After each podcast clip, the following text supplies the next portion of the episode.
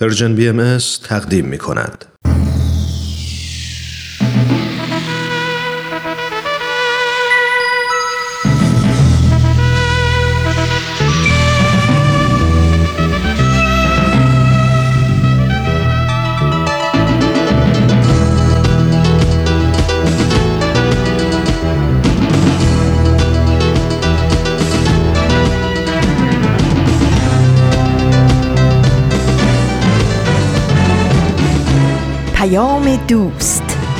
برنامه ای برای تفاهم و پیوند دلها.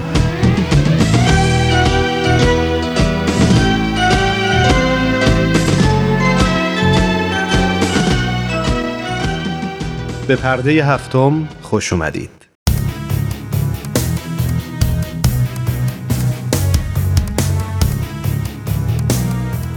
من ایمان ملکوتی هستم و امروز جمعه 15 شهریور ماه 1398 خورشیدی برابر با ششم سپتامبر 2019 میلادیه.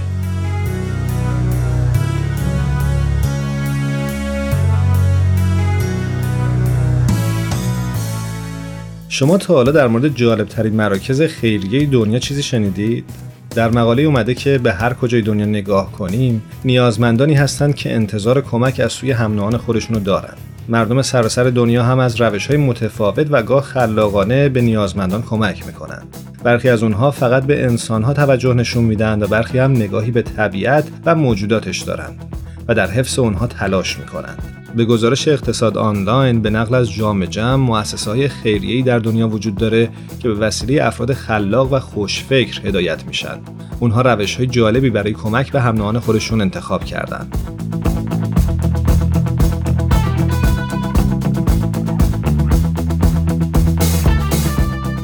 تاکنون بسیاری مراکز برای کمک به افراد ناتوان سگها را آموزش می‌دادند. اما اخیرا مؤسسه‌ای به پرورش و آموزش میمونها پرداخته و این حیوانات باهوش و دوست داشتنی رو به کمک افراد ناتوان و در عین حال نیازمند فرستاده. در این مؤسسه خیریه میمونها یاد می‌گیرند چطور برخی کارهای روزمره مورد نیاز افراد ناتوان رو انجام بدن.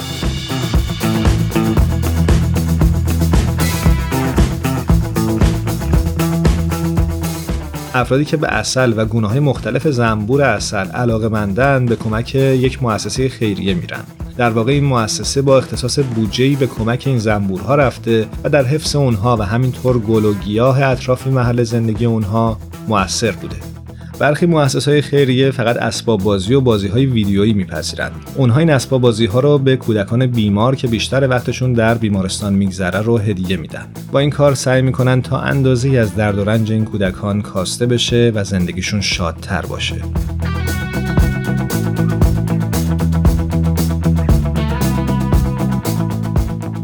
یک مؤسسه برای کودکان مبتلا به سرطان که بر اثر شیمی درمانی موهای خودشون از دست دادن کلاگیس می‌سازه. از اونجایی که کلاه‌گیس‌ها رو از موی طبیعی انسان درست می‌کنه به جای پول از نیکوکاران مو طلب می‌کنه. در واقع هر کسی که موهای بلند در حد 25 سانتی متر داشته باشه می‌تونه اون رو به این خیریه اهدا کنه.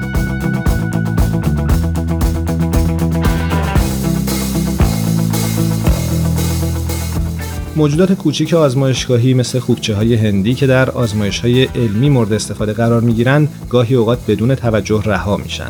یک مؤسسه خیریه از این موجودات کوچیک حمایت کرده و اونها رو به کسانی که مایل به نگهداری هستند میسپره. البته پیش از اون آموزش های لازم برای نگهداری صحیح از خوکچه های هندی به این افراد داده میشه.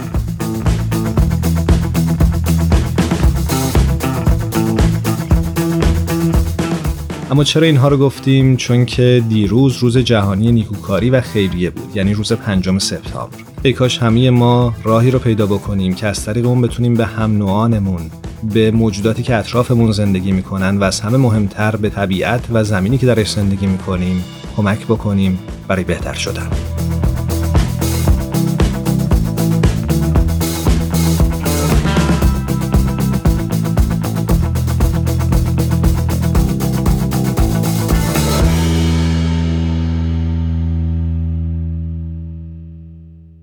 با پرده هفتم همراه بمونید.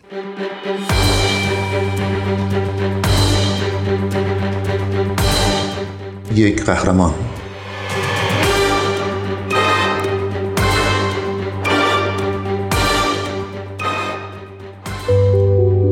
Women won't leave an abusive relationship without their pets. زنان یک رابطه آزار دهنده رو بدون حیوانای خونگیشون ترک نمی‌کنن. وقتی به نقطه ای می‌رسن که باید این رابطه رو ترک کنن تازه شروع به جستجو می‌کنن که کجا برن. آیا می‌تونم حیوانم رو با خودم بیارم؟ اما در حال حاضر کمتر از ده درصد پناهگاه های خشونت خانگی در آمریکا خدمات نگهداری از حیوانات خونگی رو ارائه می‌کنن. ما نمی‌تونیم شرایط ترک یک رابطه آزار دهنده رو برای یک زن به این خاطر که حیوان خونگی داره سختتر کنیم.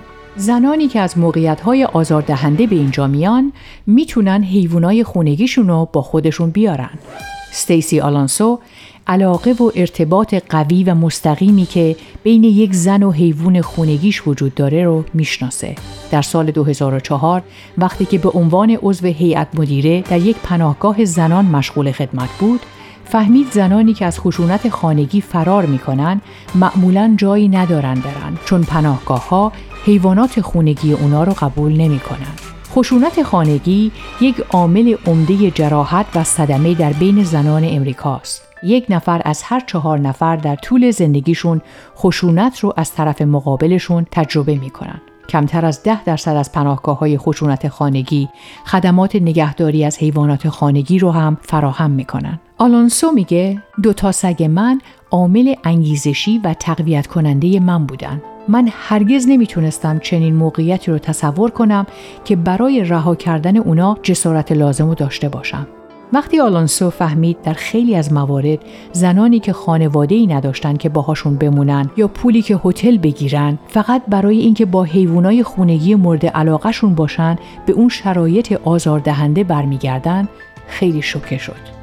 آلونسو میگه ما نمی‌تونیم این شرایط رو برای زنی که یک رابطه آزاردهنده رو ترک کرده سختتر کنیم. فقط به این خاطر که یه حیوان خونگی داره. آلانسو در سال 2007 برای کمک به رفع این مشکل سازمان غیرانتفاعی خانه حیوانات نوح را تأسیس کرد که یک پناهگاه تمام وقت حیوانات و درست در حیات یک پناهگاه خشونت خانگی در لاس وگاس واقع شده. این مرکز اولین مرکز از این نوع در کشور که دارای محل نگهداری گربه ها، پارک سگ ها داخل و خارج از ساختمان، یک دفتر مخصوص دامپزشک و یک آرایشگاه حیواناته.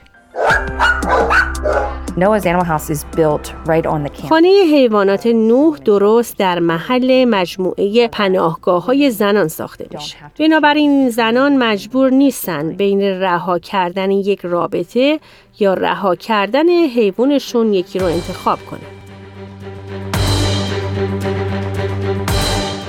یک قهرمان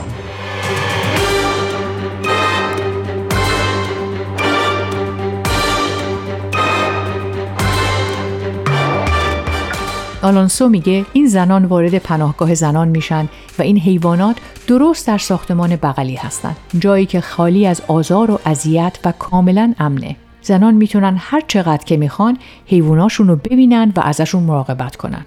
این پناهگاه همچنین اتاقهای مخصوصی به نام اتاق نوازش داره که مثل اتاق نشیمن طراحی شده. جایی که زنان می‌تونن با حیواناشون وقت بگذرونن. آلونسو میگه شما قدرت یک حیوان خونگی رو وقتی درک می‌کنین که زنی رو می‌بینین که با استراب وارد اینجا میشه ولی وقتی حیوان خونگیش رو می‌بینه تمام تشویش و استرسش از بین میره. خانه نوح یک کارمند و تعدادی داوطلب داره که وقتی این زنان دنبال کار میگردن یا به جلسات درمانی میرن و به امور خودشون رسیدگی می‌کنن از حیوانات مراقبت و نگهداری می‌کنن. ما از 21 ایالت مراجعه کننده داشتیم. وقتی که اونا جرأت لازم برای اومدن به مرکز نوح رو پیدا کردن فکر می‌کنم خودشونو آماده می‌کنن که ازشون سوال بشه و مورد قضاوت قرار بگیرن. ولی اینطوری نیست. ما فقط بهشون خوش آمد میگیم و میگیم که خیلی خوشحالین که به اینجا اومدین. با علم بر اینکه تعداد کمی از این مراکز در سطح کشور وجود داره، آلانسو سال گذشته دومین محل رو در شهر رینو افتتاح کرد. اون میگه من تأثیر قدرتمند زنانی رو که جرأتشون رو دوباره به دست آوردن دیدم. چون اونا با وجود حیوانای خونگی در کنارشون یک عامل انگیزشی قوی داشتن. هر کسی لیاقت این شانس و فرصت رو داره. من دلم می‌خواد علامت ورود حیوانات خانگی ممنوع رو از سردر تمام پناهگاه های خشونت خانگی بردارم. خبرنگار CNN میگندان با آلانسو در مورد کارش صحبت کرده.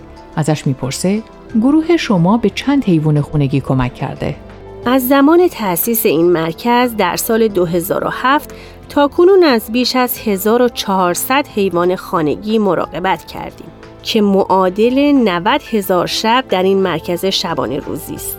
بعضی از این حیوانات مدت یک سال اینجا اقامت داشتند. میانگین زمان اقامت در اینجا در زمانهای خوب حدود 6 هفته است و در مواقع سخت مالی سه ماهه. وقتی که شما زنی رو که یک حیوان خونگی در مرکز نوح داره با زنی که حیوانی نداره مقایسه می‌کنین می‌بینید که اونا یک انگیزه قوی با این مضمون دارن که من می‌تونم این کار را انجام بدم. و این به خاطر عشق بدون قید و شرط حیوان خونگیشونه. و شما می‌تونید اینو هر روز وقتی این دوتا با هم ملاقات می‌کنن حس کنید من فکر می‌کنم هر کسی که حیوان خونگی داره این حس رو داره که این حیوان ها حالش رو بهتر می‌کنن یک قهرمان.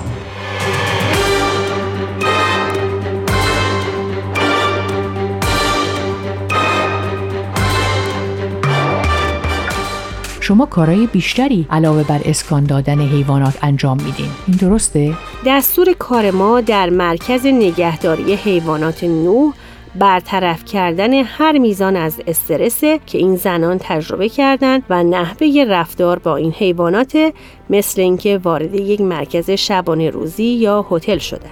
خدمات ما شامل غذاست و اگر غذایی برای حیوانی تجویز شده باشه ما غذای رژیمی خاصی براشون در نظر می‌گیریم. ما هر مراقبت پزشکی که لازم باشه مثل واکسیناسیون، عقیم و ستربندسازی رو انجام میدیم و وقتی که زنان قصد رفتن دارن یک بسته بهشون میدیم که شامل یک جعبه یا خونه نگهداری حیوان، تخت، اسباب بازی و غذا برای یک ماهه. ما همچنین برای تهیه غذای سری بعد یا هر چیزی که لازم داشته باشند پول هدیه میدیم. در واقع به همه چی رسیدگی می‌کنیم.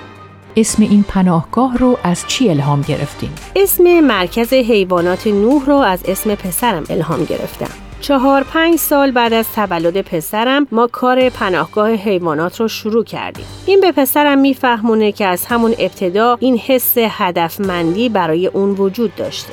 من تلاش کردم مطمئن بشم که صرفا فقط یک اسم روی این ساختمون گذاشته نشده بلکه این بار مسئولیتیه که این اسم دوش می‌کشه. من اونو به جلسات ساختمون سازی و مصاحبه با رسانه ها و جلسات زنان میکشوندم. این پایه گذاشته میشه که همیشه بر اساس اون زندگی کنه. مکان مورد علاقتون در خانه حیوانات کجاست؟ اتاق مورد علاقه من احتمالا اتاق محبوب هم است. اون اتاق آغوشه. من دلم می‌خواست که این زنان فرصتی برای در آغوش گرفتن و احساس معمولی داشتن پیدا کنن. این اتاقها اتاقهای نشیمن کوچکی هستند. خندهدارترین بخش این برنامه اینه که وقتی به داخل نگاه می‌کنین می‌بینین که سگ روی مبل نشسته و اون زن روی زمین. ما یه تخته داریم که افراد اسمشون رو برای ورود به این اتاقها در لیست می‌نویسن. تا نوبتشون بشه چون این اتاقهای آغوش مورد علاقه همه در مرکز بعدی ما تعداد این اتاقها رو دو برابر می‌کنیم چون محل خوبی برای ملاقات من هدفم رو پیدا کردم و این خیلی از زندگی ها رو تحت تاثیر قرار میده. اونایی که احساس نمی‌کنن می‌تونن تصمیم بگیرن. من به همه اونا مدیونم که کارم رو ادامه بدم و به پیش برم. برگرفته از سایت CNN Hero. اگه دوست دارید با قصه قهرمان این هفته ما بیشتر آشنا بشید یه سری به شبکه های اجتماعی و کانال تلگرام ام اس بزنید. یادتون نره که قسمت های دیگه این مجموعه رو هم می‌تونید در وبسایت ام اس بشنوید.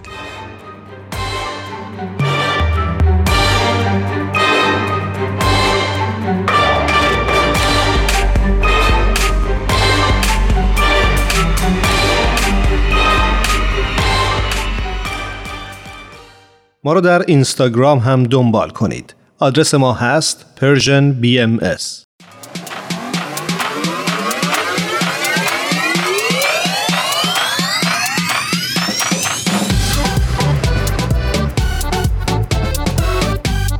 تا حالا به ارزش ثانیه ها فکر کردی؟ گاهی اوقات مسیر زندگیت می‌تونه توی چند ثانیه عوض بشه شنیدن یه صدا، دیدن یه تصویر، خوندن یه خبر همه و همه می‌تونه یه شروع تازه باشه. پس با ما همراه باش تا قدر ثانیه ها رو بیشتر بدونیم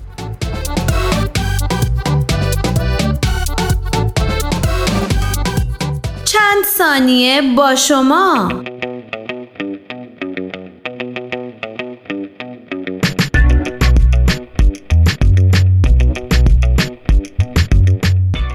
هر ساله در سرتاسر سر جهان شاهد آن هستیم که مؤسسات خیریه برای بهبود شرایط زندگی نیازمندان، کودکان بی سرپرست و یا بد سرپرست، بیماران، پناهندگان و یا حتی حیوانات بسیار تلاش می کنند.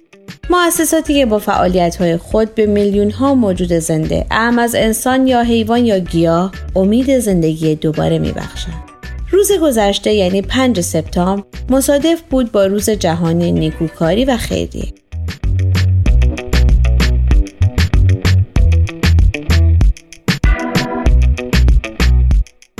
در مقاله اینطور آمده به احترام کارهای بزرگ و زیبایی که مؤسسات خیریه در طول سال انجام می دهند سازمان ملل متحد در سال 2012 تصمیم گرفت که در تقویم روزی را به عنوان روز جهانی خیریه نامگذاری کند. پنجم سپتامبر 14 شهریور ماه سال روز مرگ مادر ترزاست. سمبل قابل احترامی از کارهای خیرخواهانه. انتخاب این روز مستقیما به تلاش های خستگی ناپذیر او در زمینه امور خیریه و کمک به هم نوع اشاره دارد. هر ساله در این روز جشن ها و مراسم متعددی برگزار میشه. مراسمی که هدف آن آگاه سازی مردم و فرهنگ سازی در جهت انجام امور خیریه.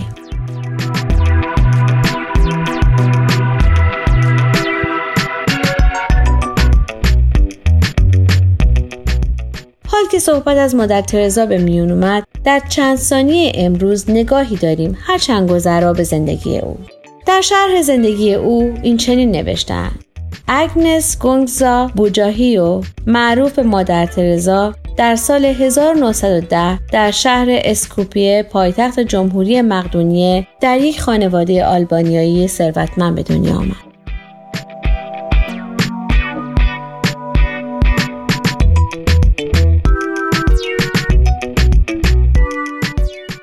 پدرش یک تاجر موفق و فعال سیاسی بود. بعد از مرگ پدر، مادر اگنس او را بر اساس تعالیم کلیسای کاتولیک آموزش داد. او از همان ابتدا مجذوب داستانهای زندگی مبلغین و خدمات آنها بود. در دوازده سالگی متقاعد شده بود که باید عمر خود را صرف یک زندگی معنوی کند. در 18 سالگی خانه را ترک کرد و به عضویت گروه خواهران لورتو درآمد و دیگر هرگز مادر و خواهرانش را ندید.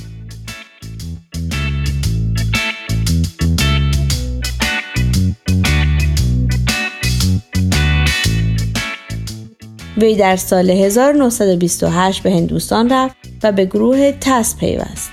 به خاطر ارادتش به راهبه اسپانیایی که بنیانگذار یکی از جریانهای روحانیت و خدمات خیرخواهانه بود، نام ترزا را برای خود برگزید. او در سال 1948 سومه را ترک کرد تا پرستاری بیاموزد.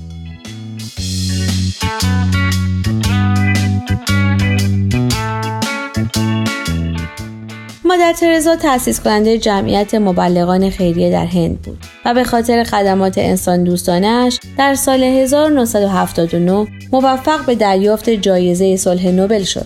اینطور آمده که مادر ترزا برای همکاری و کمک به نقاط مختلف دنیا سفر می‌کرد. از جمله برای مبارزه با گرسنگی به اتیوپی در فاجعه چرنوبیل برای یاری به آسیب دیدگان پرتوهای هسته‌ای و کمک به قربانیان زمین لرزه 1988 ارمنستان.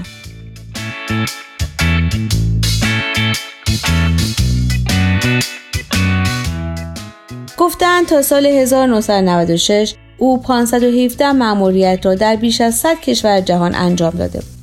در نهایت به سبب کهولت سن و وخیم شدن وضعیت جسمانیش مادر ترزا در سال 1997 از مقام خود استعفا کرد و در 5 سپتامبر همان سال زندگی را بدرود گفت.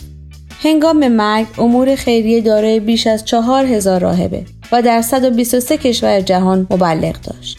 دولت هند به منظور قدردانی از زحمات مادر ترزا برای او مراسم رسمی ویژه‌ای به عمل آورد.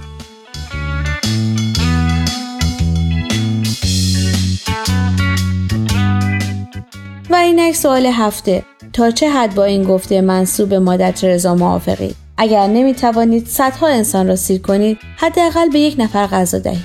مهم نیست که چقدر می بخشید عشقی که در آن بخشش جریان دارد اهمیت دارد.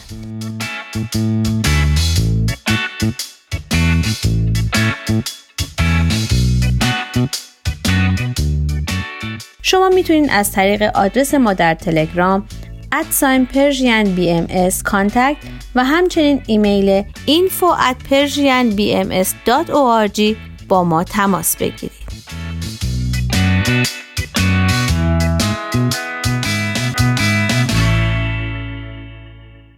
آرشیو این مجموعه در وبسایت Persian BMS به آدرس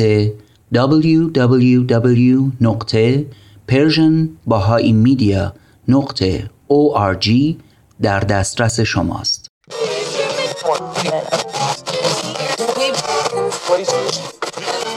اگه امروز حالت خوبه اگه یه عالمه انرژی مثبت داری اگه حس خوبی داری و دلت نمی‌خواد که اونو از دست بدی اگه می‌خوای برای شروع هفته تازه انگیزه داشته باشی فقط کافیه که فرکانس ذهنتو روی موج مثبت رادیوی ما تنظیم کنی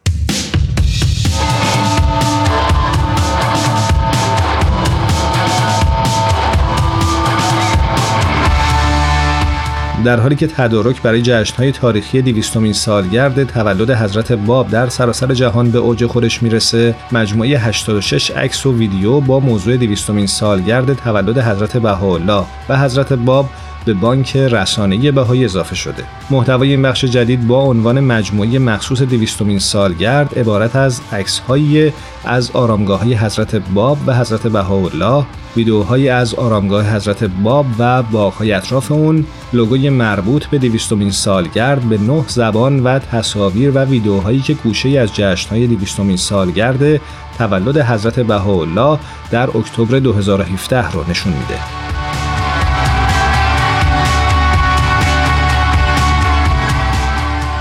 حضرت باب مبشر آین باهایی بودند که دوران شگرف و پرشور رسالت ایشون زمینه را برای ظهور حضرت بهاءالله فراهم کرد. تولد حضرت باب و حضرت بهاءالله که در دو روز پیاپی واقع شده، هر سال جشن گرفته میشه. در روزهای 29 و 30 اکتبر امسال تولد این دو پیامبر الهی در نقاط بیشماری در هر گوشه از جهان جشن گرفته خواهد شد.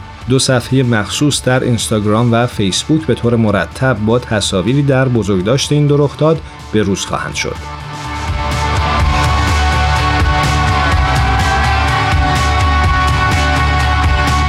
بانک رسانه‌ای بهایی که در سال 2006 راه اندازی شد، مجموعی از منابع تصویری برای جوامع سراسر جهان، ناشران، خبرنگاران، فیلمسازان و دانشجویانه. در این وبسایت بیش از 1200 تصویر در پنج بخش اصلی با عناوین فعالیت‌های جامعه بهایی، نظم اداری و نهادها، ساختمان‌ها و اماکن، تاریخ و گرد ها و کنفرانس‌ها ارائه میشه. سفر زوزه تنهای بادم که دل به دل بی خبر از عشق تو دادم دل به تو دادم.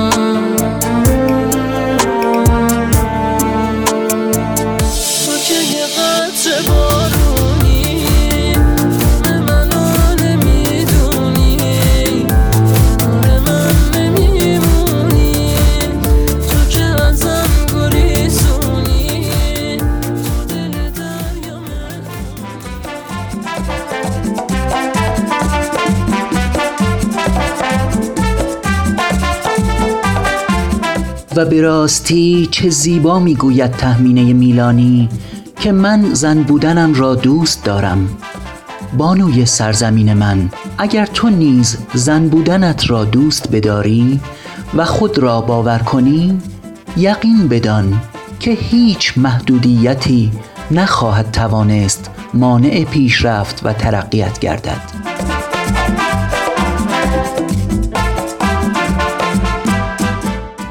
بانوی سرزمین من.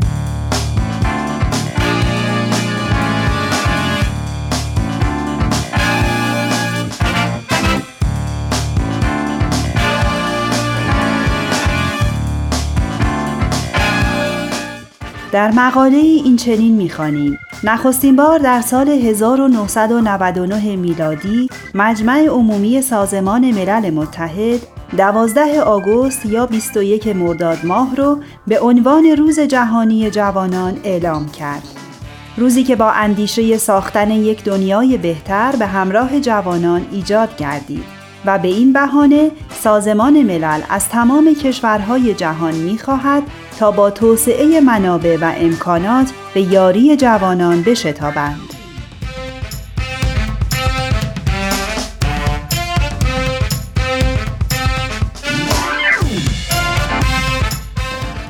گفته شده بر اساس اطلاعات سازمان ملل در سال 2018 جمعیت جهان حدود 7 میلیارد و 632 میلیون نفر بوده که 23.5 درصد از این تعداد رو جوانان 15 تا 29 ساله تشکیل دادند. در قاره آسیا نیز جمعیت جوان 15 تا 29 ساله حدود 1 میلیارد و 72 میلیون نفر بوده یعنی حدود 60 درصد از جمعیت جوان جهان و در کشور ما ایران نیز 25 درصد جمعیت ساکن کشور رو جوانان 15 تا 29 ساله تشکیل می دهند.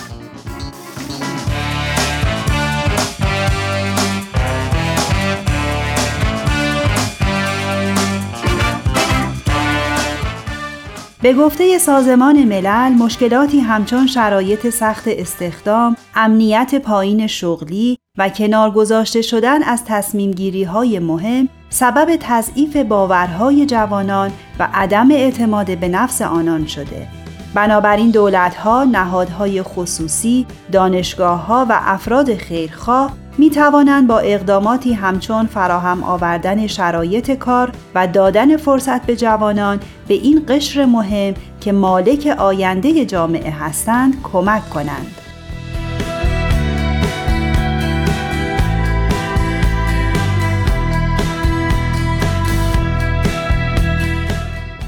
هر ساله برای روز جهانی جوانان شعاری در نظر گرفته می شود. به طور مثال در سال گذشته میلادی روز جهانی جوانان با این محوریت گرامی داشته شد. ایجاد فضاهای امن برای جوانان به گفته سرپرست دفتر منطقه‌ای یونسکو در تهران، یونسکو در صدد ایجاد محیط‌های امن برای جوانان است. چرا که نه تنها جوانان بلکه تمامی افراد دنیا در این خصوص زینف هستند و باور یونسکو بر این است که جوانان می توانند امنیت را برای دنیا به ارمغان بیاورند.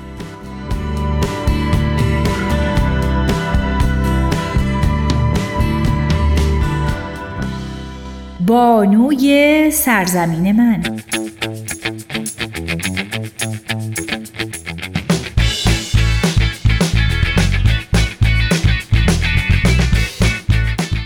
بنا به اعتقاد بهاییان تقلیب عالم به معنی دگرگونسازی معنوی جهان بشری هدفی است که جوانان بهایی دعوت شدهاند تا برای دستیابی به آن تلاش کنند چرا که در هر جامعه ای اصولا جوانان نیروی سازنده و پیشرو بوده و در حقیقت امید آینده به شمار می آیند. از این رو در آین بهایی توجه به تعلیم و تربیت کودکان و نوجوانان به خصوص در این عصر ارتباطات اهمیتی حیاتی داشته و یکی از چالش های جدی خانواده ها در گوشه و کنار این کره خاکی است.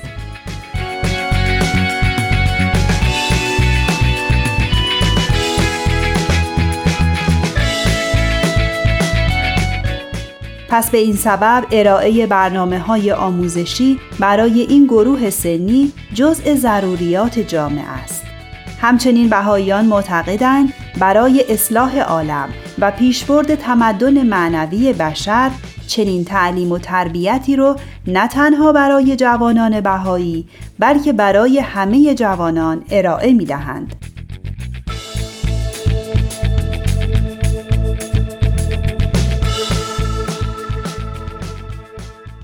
نسیم، بدی، تارا، آزین، فرح، میساق و الهام از تهیه کنندگان برنامه پرده هفتم هستند.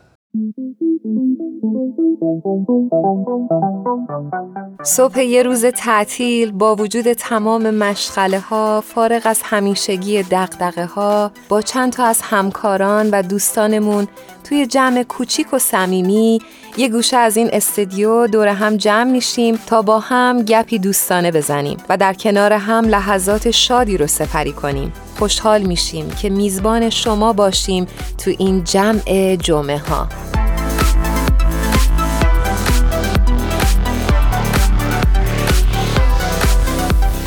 آوا حالت چطوره؟ خیلی عالی. به به. تو معمولا به یه خوبم بسنده می‌کنی. چی؟ حالا که خیلی عالی. آره دیگه. آخه این هفته رفته بودم یه کلاس روانشناسی عالی و خیلی حالم بهتر و بهترتر میشه. چه کلاس روانشناسی رفتی؟ یه کلاسی رفته بودم اسمش بود تی به تعبیری اون روانشناس می‌گفت من خوبم اگه اشتباه نکنم تو فارسی بهش میگن درمان رفتاری یا درمان رفتاری شناختی درسته؟ آره دقیقا همینه از کجا می‌دونی اینو؟ از ویکیپیدیا خب خیلی سریع عمل کردی خیلی کلاس جالبی بود و برای من خیلی همیشه کلا مقوله های روانشناسی خیلی جالبه و خیلی فکر می‌کنم که همه آدما نیاز به یک دور تراپی توی زندگیشون دارن. قطعا همینطوره. فکر می‌کنم همه ما یه بره های از زمان هست که در زندگیمون دچار غم میشیم دچار استرس میشیم استراب میشیم. و یا حتی اگه احساس هم بکنیم حالمون خوبه باز هم نیاز هست که به خودمون برسیم با خودمون خلوت بکنیم. سراغ یه فرد متخصص بریم ازش کمک بگیریم بلکه بتونیم حالمون رو خوب نگه داریم. آفرین خیلی موافقم. و من همیشه در مورد این فکر می‌کنم که زندگی بدون رنج اصلا وجود نداره. یعنی برای هیچ کس همچین زندگی هیچ وقت نبوده. ولی ما نگاهمون رو وقتی تغییر میدیم به وسیله این روانشناسا و اون قبارها و اون خاکایی که توی دوران کودکی روی ذهن ما و روی ناخداگاه ما گرفته وقتی اونا کنار زده میشه در واقع اون جوهر وجودی اون جواهر وجودی میان بیرون. اون موقع است که ما می‌تونیم یه مقدار انتخابای درست نوع نگاه بهتر و کلا فکر می‌کنم همه زندگی خیلی زیباتر میشه. کاملا باید موافقم.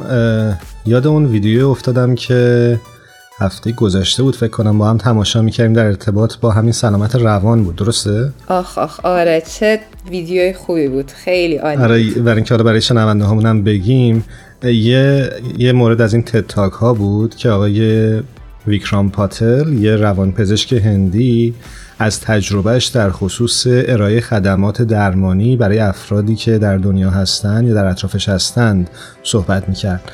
و ما فکر کردیم که این کاری که آقای پاتل انجام دادن می‌تونه خیلی الهام بخش باشه نه تنها برای افرادی که این برنامه رو میشنون بلکه برای حتی دولت ها و سازمان های جهانی که سعی می‌کنن خدمات درمانی رو برای افراد مختلف در دنیا فراهم بکنن. اگه موافقی من بریم با شنونده هامون یه قسمت هایی از این سخنرانی رو بشنویم. فکر می‌کنم خیلی جالب باشه و بعد بتونیم یه مقدار درمونش صحبت کنیم با هم حتما فکر می‌کنم که باستی یه موسیقی کوتاه گوش بکنیم تا بچه ها بتونن بخش اولش رو برامون آماده بکنن بله بریم بریم بشنویم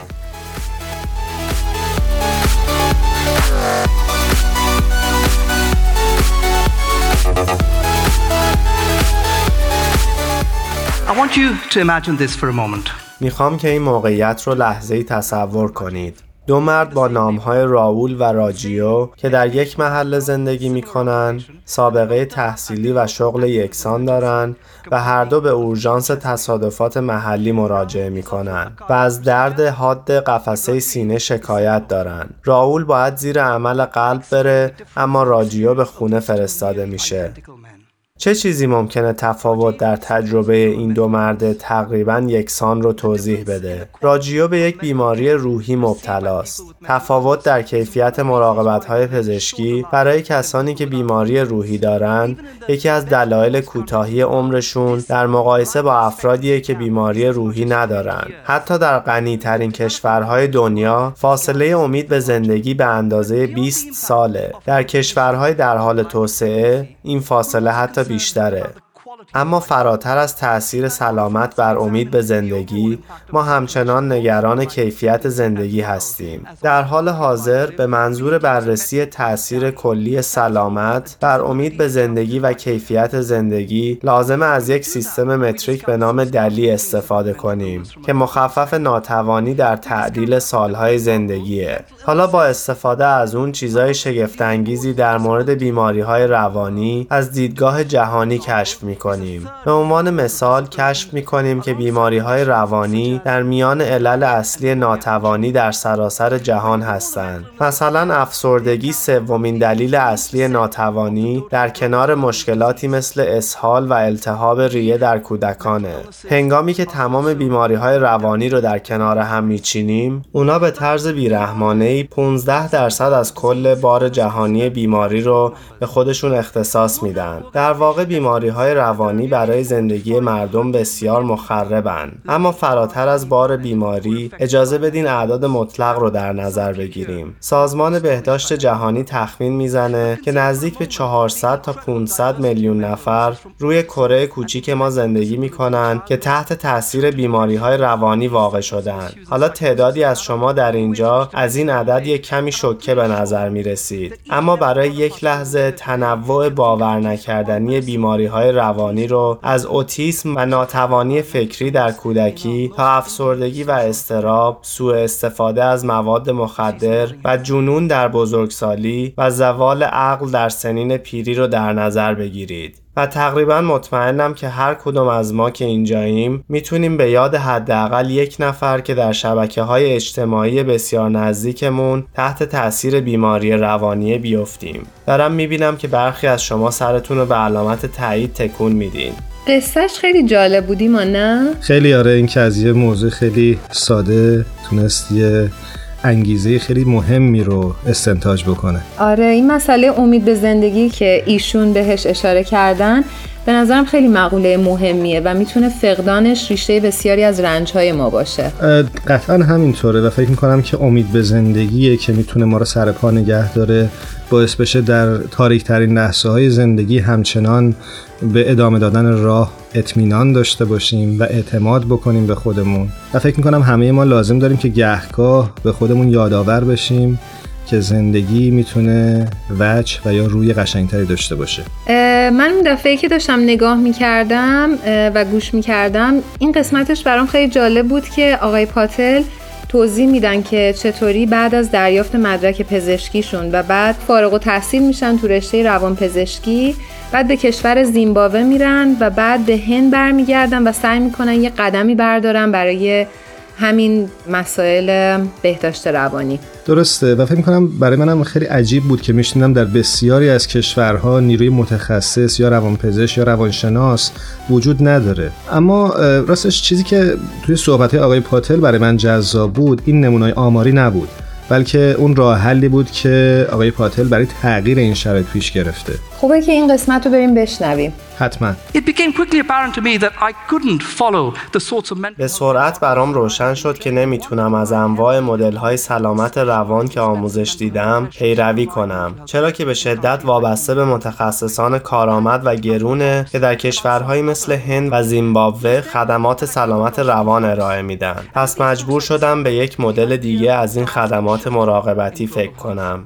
پس از اون بود که به این کتاب ها برخوردم و در این کتاب ها ایده جابجایی وظیفه رو در سلامت جهانی کشف کردم. این ایده بسیار ساده و به این شکله. وقتی فرد متخصص کم دارید از افراد موجود در جامعه استفاده کنید. اونا رو آموزش بدید تا بتونن خدمات سلامت روان ارائه کنند. در کتاب هایی که خوندم مثال های الهام بخشی وجود دارند مثلا اینکه چطور افراد عادی برای تشخیص و درمان التهاب ریه در کودکان آموزش دیدن. من باور پیدا کردم که اگه می‌تونیم افراد عادی رو برای انجام این خدمات بهداشتی پیچیده آموزش بدیم پس شاید در مورد خدمات سلامت روان هم بتونن به ما کمک کنند خوشحالم که امروز به اطلاع شما برسونم که تعداد زیادی آزمایش ایده جابجایی وظیفه در سلامت روان جهان در حال توسعه و در طول دهه گذشته انجام شده. حالا اگه تمام این آزمایش ها رو که با جابجایی وظیفه انجام شدن. کنار هم جمع کنم که البته موارد بسیار دیگه هم وجود داره و سعی کنم تا موارد کلیدی برای موفقیت در این برنامه رو شناسایی و مشخص کنم. باید بگم که یک مخفف برای این کلیدها درست کردم. سوندار که در زبان هندی به معنی کلمه جذابه. برای من پنج درس کلیدی برای یک برنامه اثر بخشتر وجود داره که در این اسلاید نشون دادم. اول اینکه لازم پیام مورد استفاده رو ساده کنیم و تمام باورهای نادرست پزشکی رو از اون دور کنیم. باید خدمات پیچیده پزشکی رو به بسته های کوچکتر تبدیل کنیم که قابل انتقال به افرادی با آموزش و دانش کمتر باشند. باید سلامت عمومی رو نه در مؤسسات بزرگ بلکه در نزدیکی خونه های مردم ارائه کنیم و باید در این راه از تمام افراد موجود و توانا در جوامع محلی بهره ببریم. و مهمتر از همه این که باید تعدادی از افراد متخصص موجود رو برای ایفای نقشهایی مثل ظرفیت سازی و نظارت به کار بگیریم. ای کاش که آدمایی مثل آقای پاتل بیشتر باشن تو این دنیا. آقا باید موافقم. دوست دارم که این بخش پایانیش اون بخشی باشه که آقای پاتل در خصوص جهانی شدن ایدهشون صحبت می‌کنن. آره بریم بشنویم اینو. حالا جابجایی وظیفه برای من ایده با اهمیت جهانیه. چون با اینکه در شرایطی از عدم وجود منابع در کشورهای در حال توسعه به وجود اومده فکر می کنم اهمیت خاصی در کشورهایی با منابع بهتر هم داره. چرا؟ خب چون خدمات بهداشتی و هزینه هاش در کشورهای توسعه یافته به سرعت و خارج از کنترل در حال افزایشه. و مقدار زیادی از این هزینه ها برای منابع انسانیه. و همینطور اهمیت دیگه اینه که سلامت و بهداشت در این کشورها به مفهومی بسیار تخصصی و دور تبدیل شدن که اونا رو از جوامع محلی پاک کرده. چیزی که جابجایی وظیفه رو برای من جذاب می‌کنه تنها این نیست که خدمات بهداشتی رو قابل دسترستر و دستیافتنی تر بلکه اساس اون رو قدرتمندتر می‌کنه. این روش افراد عادی رو توانا می‌کنه که برای ارائه خدمات سلامت در جامعه خودشون اثر بخشتر بشن و در نتیجه برای حفظ سلامت خود نگهبانان بهتری باشند. در حقیقت این روش برای من نمونه نهایی دموکراتیزه شدن دانش پزشکی و در نتیجه قدرت اونه.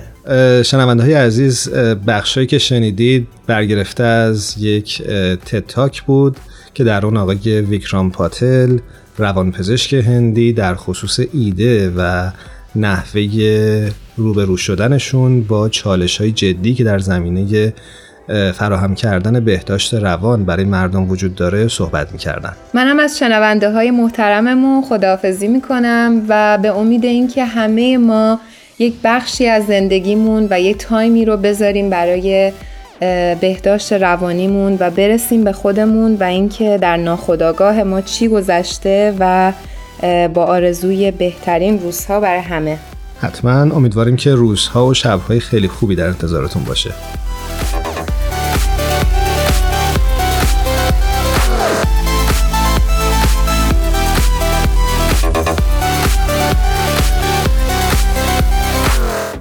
جمله است منصوب به مادر ترزا. همه ما نمی توانیم کارهای بزرگ انجام دهیم ولی می توانیم کارهای کوچک را با قلبی بزرگ انجام دهیم.